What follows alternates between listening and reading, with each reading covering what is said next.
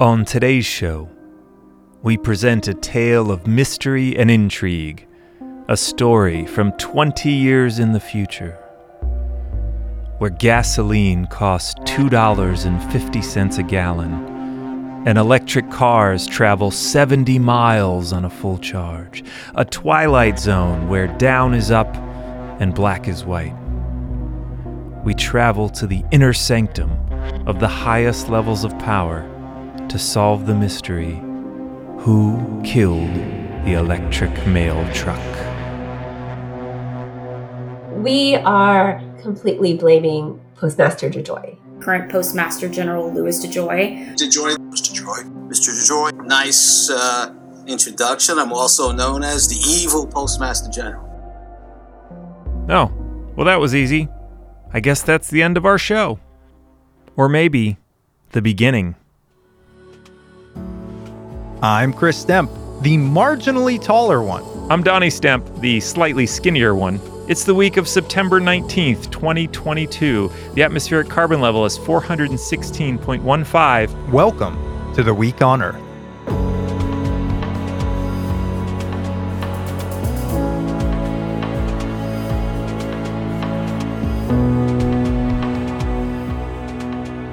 So wait a second. In that little intro you just did, was that DeJoy saying that? That was Louis DeJoy himself. I, I found some sound bites. We're going to play more later. It's interesting. So he knows he's a big toolbox. Well, I'm not going to go that far because I hold out hope that by the end of the episode, the wonderful Postmaster General will hear this and change his mind.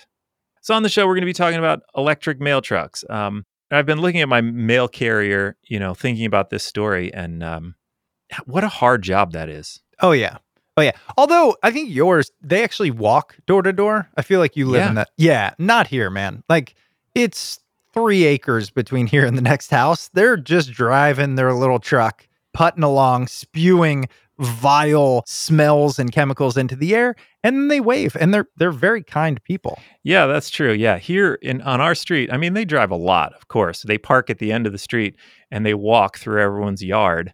It's like leave it to Beaver there. Hey, you know what I just realized? Do you have PTSD when you see a mailbox? Like, do you, do you remember? You do remember this, right? Of course, I remember. Should I mean? Can we tell the listeners? The year was 1990 something. I was learning to drive my first car.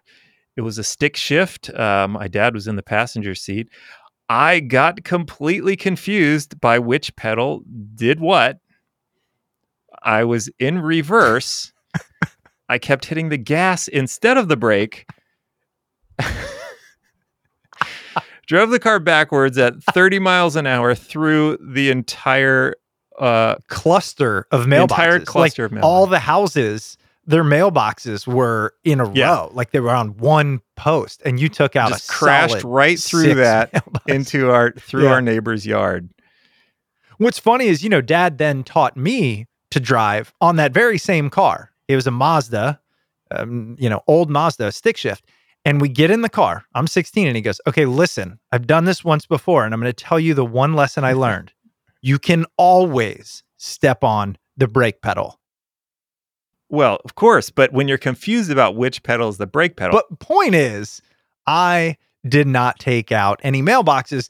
And it all comes full circle because here you are today trying to save the mail or the boxes or the, the people. they have a tough job. They have a tough job, and They do. we would like to make it easier on them by giving them an electric mail truck. Yeah. And not only will it benefit them, it'll benefit all of us, my little kids running around in the street, as I walk my dog behind the mail trucks, as your mail guy walks door to door and eventually hops in his car, cleanliness will abound. Cleanliness will abound. More on that big idea in just a few minutes. But first, it's time for the news of the week of the week on Earth. We're getting closer.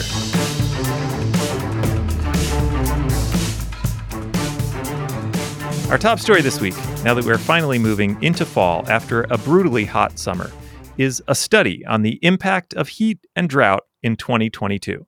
A BBC News article suggests that 2022 may be the driest year ever recorded based on studies from the Copernicus Global Drought Observatory. They looked at soil moisture measured by satellites to average out the conditions since the beginning of this century, and they found that Europe has experienced much drier weather than any time since 2000, potentially the worst in 500 years. Also, the period between June and August was the hottest on record in the EU.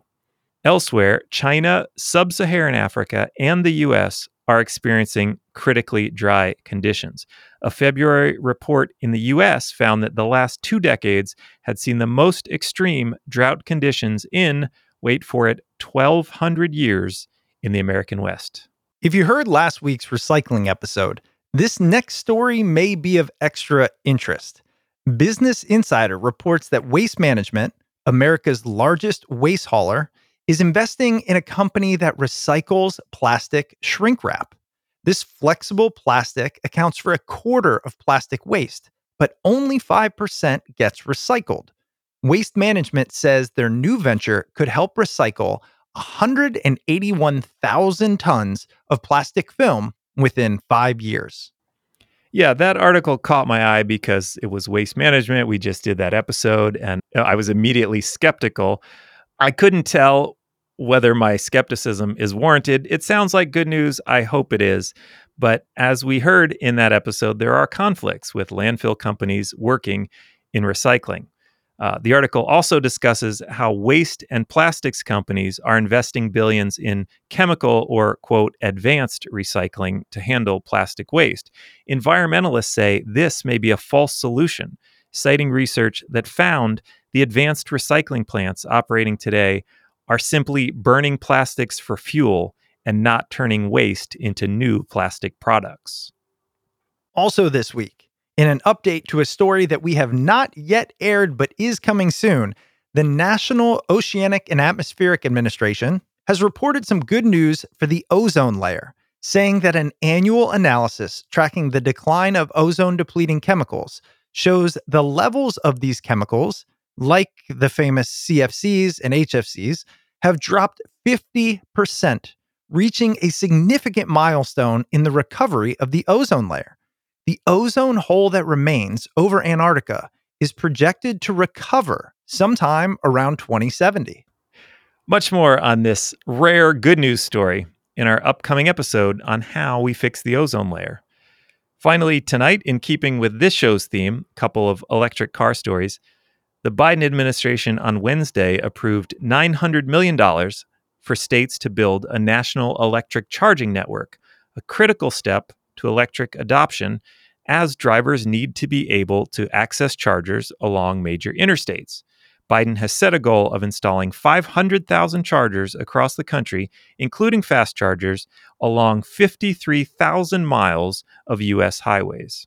Finally, in a weird electric car story, the New York Post reports that a doctor has performed likely the world's first electric car powered vasectomy.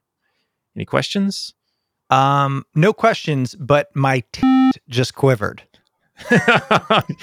you can't say t- on a podcast. You can't? Does that make us have to mark it as explicit? I don't know. I'm gonna have to look that up. But Dr. Chris, what? no, no, go ahead. You don't want to continue this? Go for it. Dr. Christopher Yang of Austin, Texas, used his electric Rivian truck to perform a vasectomy after the power went out. He ran an extension cord from his car to the operating room and successfully completed the 20 minute procedure. Yet another reason to get an electric car. Excellent story.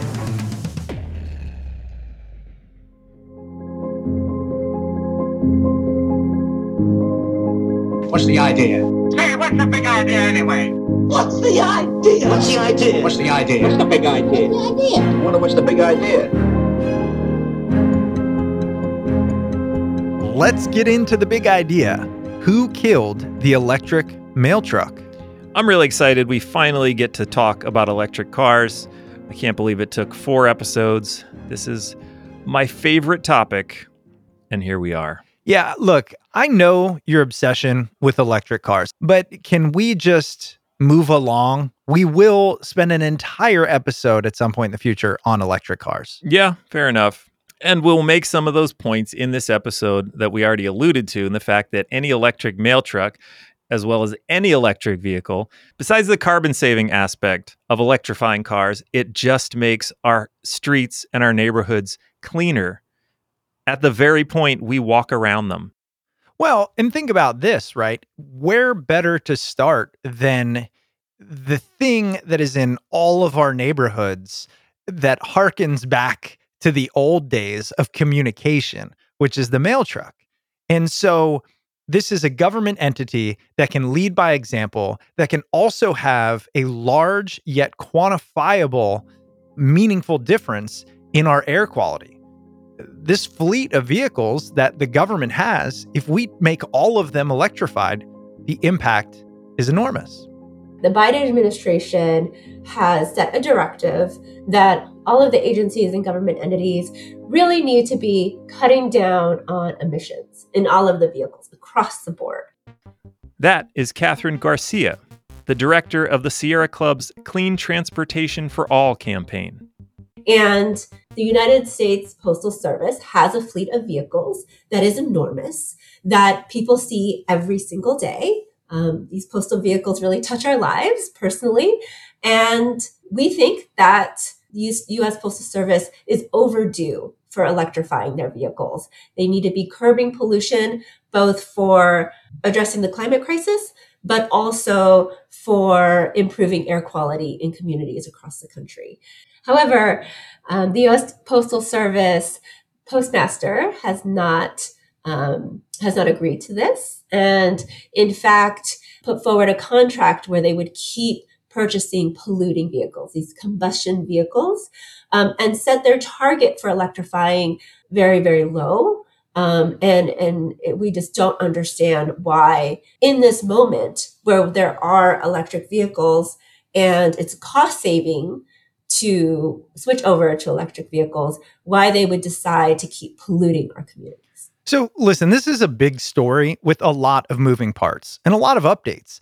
The situation's changing fast. It's generated a lot of news stories, public outrage. The good news is it's forced the USPS to react. Case in point, after the Postal Service originally committed to 10% electrification, and there was a big outcry and there were lawsuits that we get into in this episode, the Postal Service actually revised that number upward to 40%, which is a win, but we need to keep pushing them to 100%. But let's start at the beginning of the story. Let's bring in Britt Carmon and Frank Sturges of the NRDC, the National Resources Defense Council. Britt is an NRDC senior advocate for federal clean vehicles and fuels, and Frank is a lawyer with the NRDC. So, Britt, take us to the beginning of this twisted tale. Well, earlier this year, um, the Postal Service decided that over the next decade, it would purchase gas fueled vehicles for up to 90% of its fleet of new um, 165,000 delivery vehicles. And the Postal Service based this plan on undisclosed and unsupported assumptions about the environmental impacts of gas powered vehicles and the cost of buying and operating electric vehicles instead. So not only does their analysis ignore the wealth of evidence that transitioning to an electric fleet is feasible, would save money while cutting pollution, um, and that it would spare communities the air pollution from these trucks that are running through their neighborhoods multiple times each week. But the Postal Service also failed to comply with the National Environmental Policy Act's mandated environmental review by awarding a contract of funds before the completion of their impact analysis. And the law is very clear. It demands that the Postal Service do a thorough analysis of its plans before spending. So, you know, this action is going to place tens of thousands of polluting vehicles on the road for years to come. And we shouldn't be locking in this dependence on gasoline trucks at a time when we need to be transitioning to a cleaner fleet of vehicles, especially given the state of the world and the resulting volatile gas prices we're dealing with. And all of this should have been apparent had they done a thorough analysis, but they did not. So that's why we're suing. Yep. Bring in the lawyers. Frank, over to you. Chris, what the Postal Service failed to comply with is the National Environmental Policy Act. It's a law that requires you, whenever you're taking a major federal action, to look at the environmental impacts of that decision, to look at alternatives, and to disclose that information to the public. They failed to meet that here. Their analysis was flawed from start to finish, and that's why we've taken them to court. Do you believe that? And, and I want to get into the specifics of it because I've I've learned enough to be dangerous about what you're talking about. Essentially, the analysis that was done seems criminal, but I, would love to take as unbiased of an opinion and, and approach as possible. Uh, before we get into that, a couple of things. One, do you think it's fair to say that in addition to the environmental impact, there is a um, a branding impact or a um, you know, a societal impact on that. We are trying to make this push towards clean energy, EVs, the importance of climate change. The Postal Service is a, a, a, literal moving bulletin board. And this just sends the signal that we don't value this new technology that can reduce carbon emissions as a country. I would even take that a step further. You know, the Postal Service actions, they're placing tens of thousands of polluting vehicles on the road for years to come. And by their own estimates, the environmental toll will be substantial. They estimate that the new fleet would consume over 100 million gallons of gasoline annually. And additionally, their analysis failed to give any serious consideration to the impact that these new gas burning vehicles would have on communities that are suffering from air pollution, which is particularly troublesome considering that a disproportionate amount of these communities are communities of color and low income communities let's let's pull back a little bit and say, you know, if I know nothing about this and I I hear what you both just said, I say this makes no sense. Okay, they're, they're not telling the whole story. This is impossible. Nobody makes this decision, and that's how I feel right now. Let's play the role of the postal service right now. Why? What possible motive could they have to make this decision? Um, I know Louis DeJoy claims that the decision was driven by financial considerations, but the, there was a recent federal fleet electrification assessment report that found that by 2025, battery electric vehicles could replace 97% of the postal service's vehicles at a lower total cost of ownership than their gas, diesel, gas or diesel powered counterparts. Um, and today, 90% of the postal service's routes could be done by electric vehicles. And even the inspector general of the postal service stated that um, EV technology is capable of meeting the postal service's needs and could save them money in the long run. So, is it as cut and dry in that yet again we made a decision that is short-term gain for long-term cost, and so we can buy these new vehicles cheaper today if we just say right now is cheaper to acquire gas powered vehicles than it is to acquire electric vehicles and charging stations if we're just looking in the immediate term. Is that about as complicated as it gets? Correct. And again, you lay it all out very clearly. It makes zero business sense and it runs contrary to the administration's goals of electrifying their um, federal fleet. So let's talk about um, the analysis that was done. Um, you know, I read that they based their cost estimates on a, a gallon of gas being somewhere around $2.20, which at the time it was already like more than that. But then they said by 2040, we will estimate that the cost of gas will be, I think it was what I have, 250 a gallon. Now, let's just pause for a second and ask any sane human what do they imagine the price of gas will be in 2040? And if you come up with a number less than $4, I'm going to commit you to an insane asylum. How can they, with a straight face, talk about that analysis with any rigor? You hit it right on the head there, Chris. The analysis relied on stale data. The furthest out projection they have for a gallon of gas, 2040, they said $2.55. That information was stale before they even began their environmental analysis and everybody knew it. We commented on that. Our partner organizations commented on that. Other federal agencies, EPA commented on that being bad data that was out of date. But the Postal Service, instead of fixing their errors, they doubled down on that analysis and stuck with their decision of going with this 90% gas powered fleet. If you're getting the price of gas wrong and you're talking about vehicles that are going to consume, that will consume over 100 million gallons of gas a year, that's a huge impact on the price decision.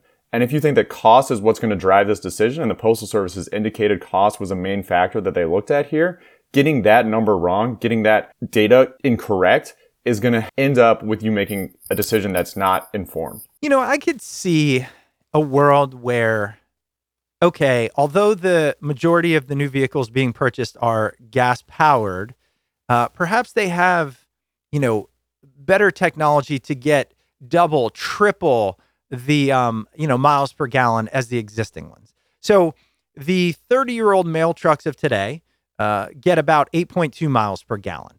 I'm assuming that these newly purchased gas vehicles will have new state of the art technology. Tell us about, you know, is there any uh, new benefits of of using new technology, although they're gas powered? Let's stick with the miles per gallon comparison. The existing old postal trucks, as you said, get 8.2 miles per gallon. The new trucks that they're purchasing with the air conditioning running would get 8.6 miles per gallon. I, I can't. That that's not a big difference.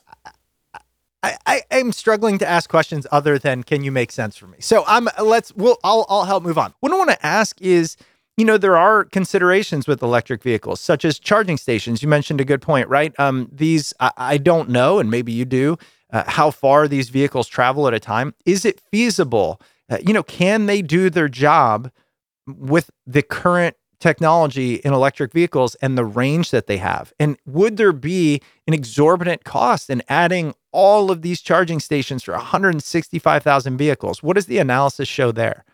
In the Postal Service's analysis, they assumed that batteries would have a 70 mile range per charge.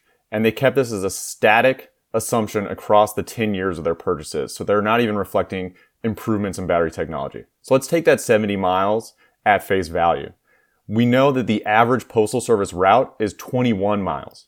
So this seems like a great fit for electrification. That's a consistent route. You're going to be running it six days a week and you know the distance. The average route is 21 miles compared to a 70 mile charge. You might not even have to charge every vehicle every night. That can play out into your decisions around charging infrastructure. Do you need one charger for every vehicle or can you share chargers across vehicles? These are things that the Postal Service should have looked at in their analysis. These are things that were pointed out to the Postal Service during their environmental review, but they didn't get into those details. And as a result, they didn't have the analysis they needed to make an informed decision.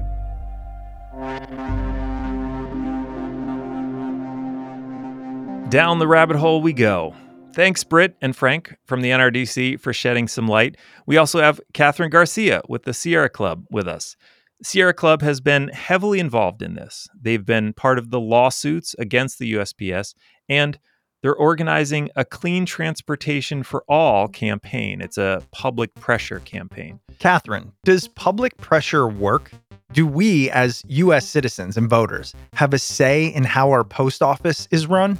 Well, in terms of democracy, you you often have these um, public comment periods and these hearings and there are these opportunities for for residents and advocates to to step up and and and and share their perspectives. And and we have sierra club members and um, members of environmental organizations across the country submitted comments and we're feeling ignored because thousands of comments didn't do anything and um, we're we're just really disappointed at how slow the U.S. Postal Service is in acting and changing their ways.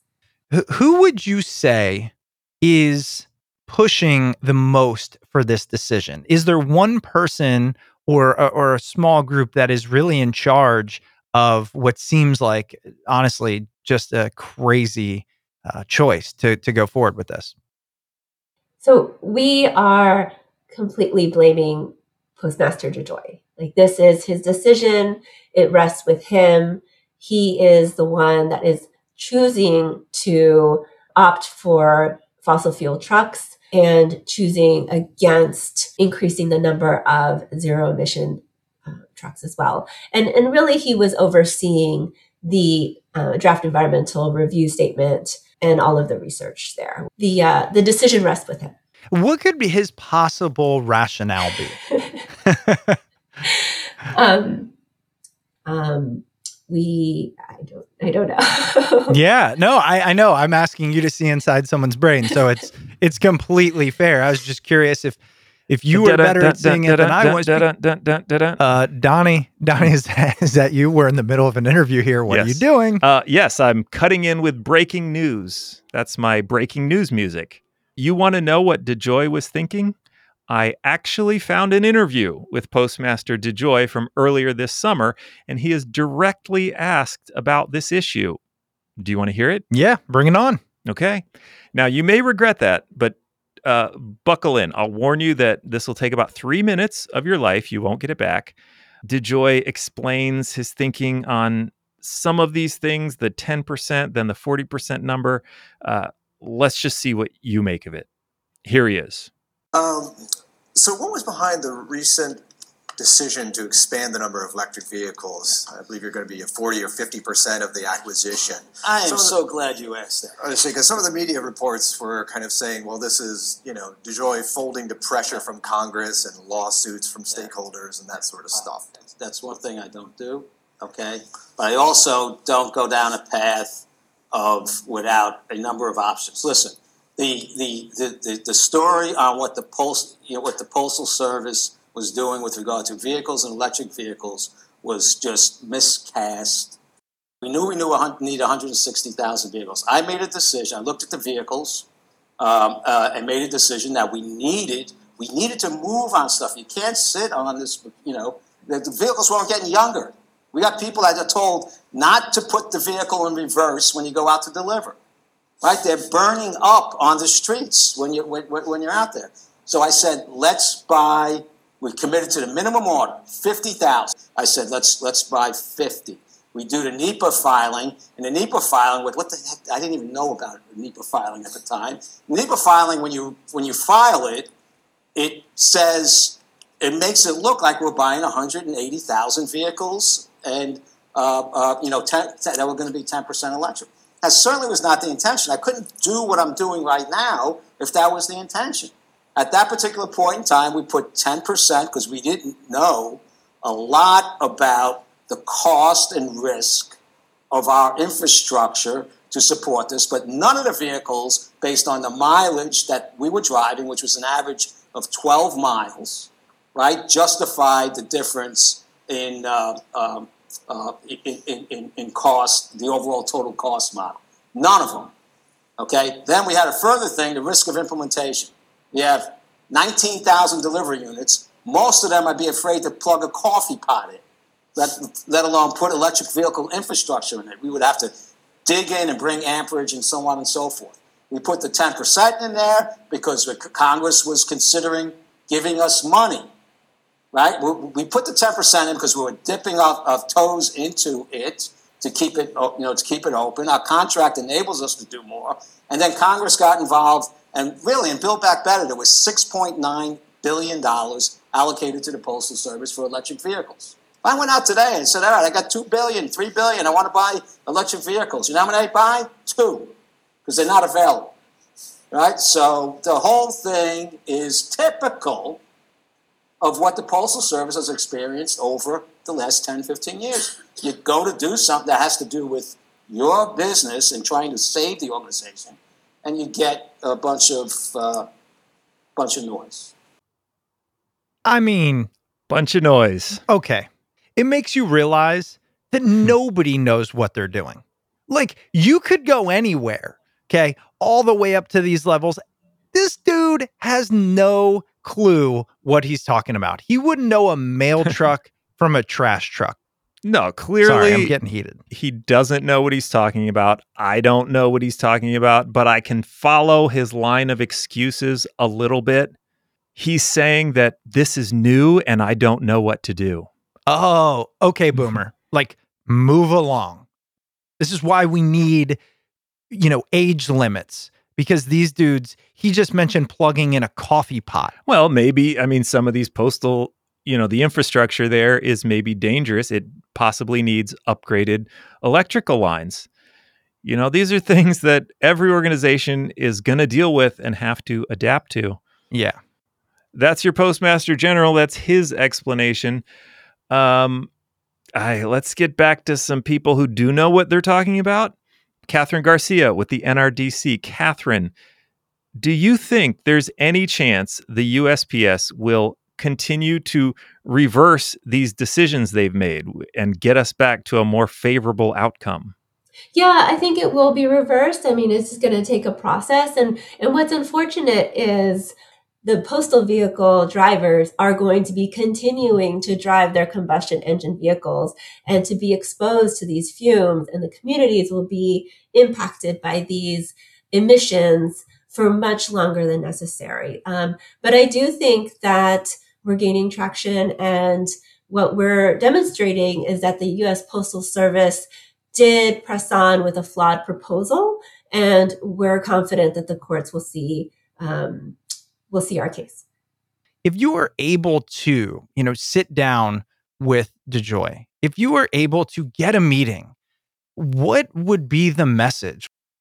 So the first thing I would say to DeJoy is I'm a mom and as a parent, as a caretaker, I think about what kind of world my kid is going to grow up in. And this isn't what kind of world he's going to grow up in, you know, in 10 years. It's like when he's playing soccer, when he's running, when he's bike riding, what is he going to be bike riding behind? You know, when I ride my bike and I'm behind a postal vehicle, I feel that pollution. I feel it. I smell it. I am affected by it and I have asthma.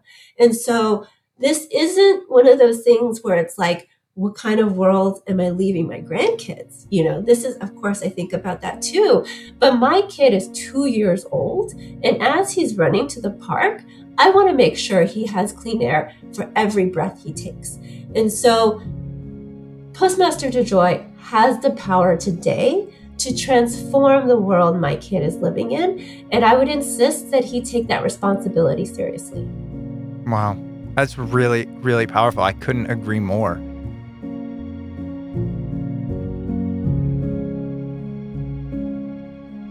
Finally, tonight, we're going to bring in a scientist to round out this discussion. There's a brand new study from the University of Michigan that came out on August 26th and got a lot of attention for looking at the methodology of the USPS and determining the environmental impact of switching to EVs. Even after the Postal Service upped their commitment to 40% electric vehicles, the flaws in their original environmental analysis remain and they need to be addressed. Max Woody is the lead author of that study, and he joins us now. Max, you looked at the original impact statement, then you ran your own study. What did you find? On the gas vehicle side, we found that the USPS is underestimating the emissions of the gas vehicles by about 15%. And then on the electric vehicle side, we found that they are overestimating the emissions of the electric vehicles, and that amount varies based on what assumptions you use for how the electricity grid will develop you know, over the next 30 years.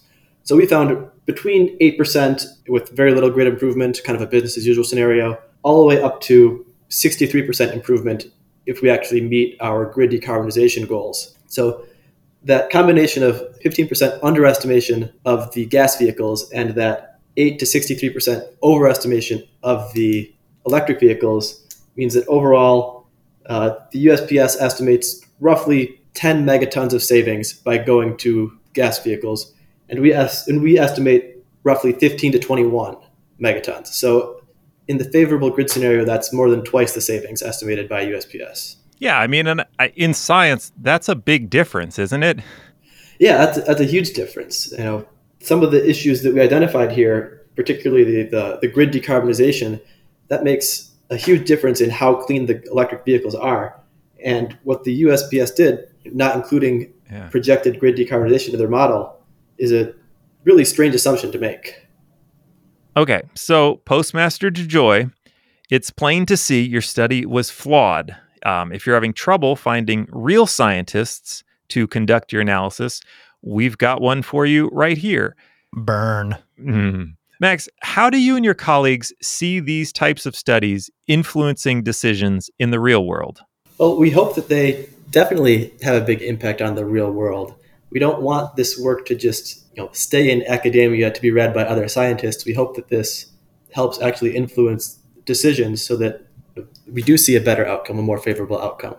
Um, that would be an important part of the work. Um, you know, the science shouldn't end once a paper is published. It should then go out into the world and then hopefully do something.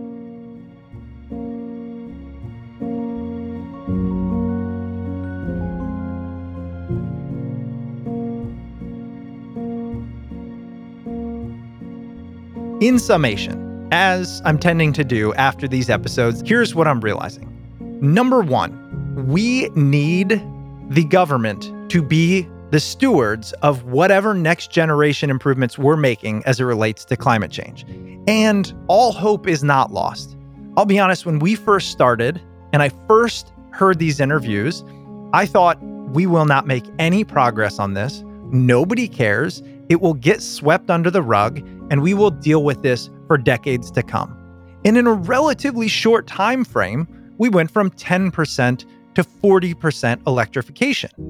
Now, look, change happens in increments. The fact that it's happening at all is a really good sign.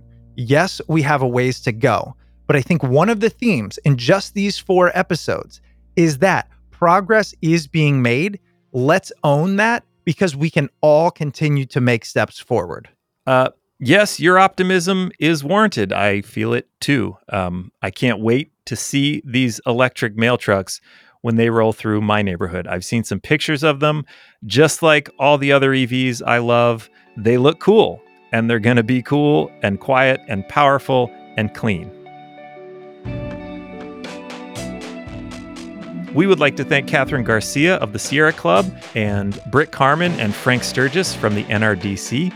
Our show is produced by Elise Louie with music by Amy Eileen Wood.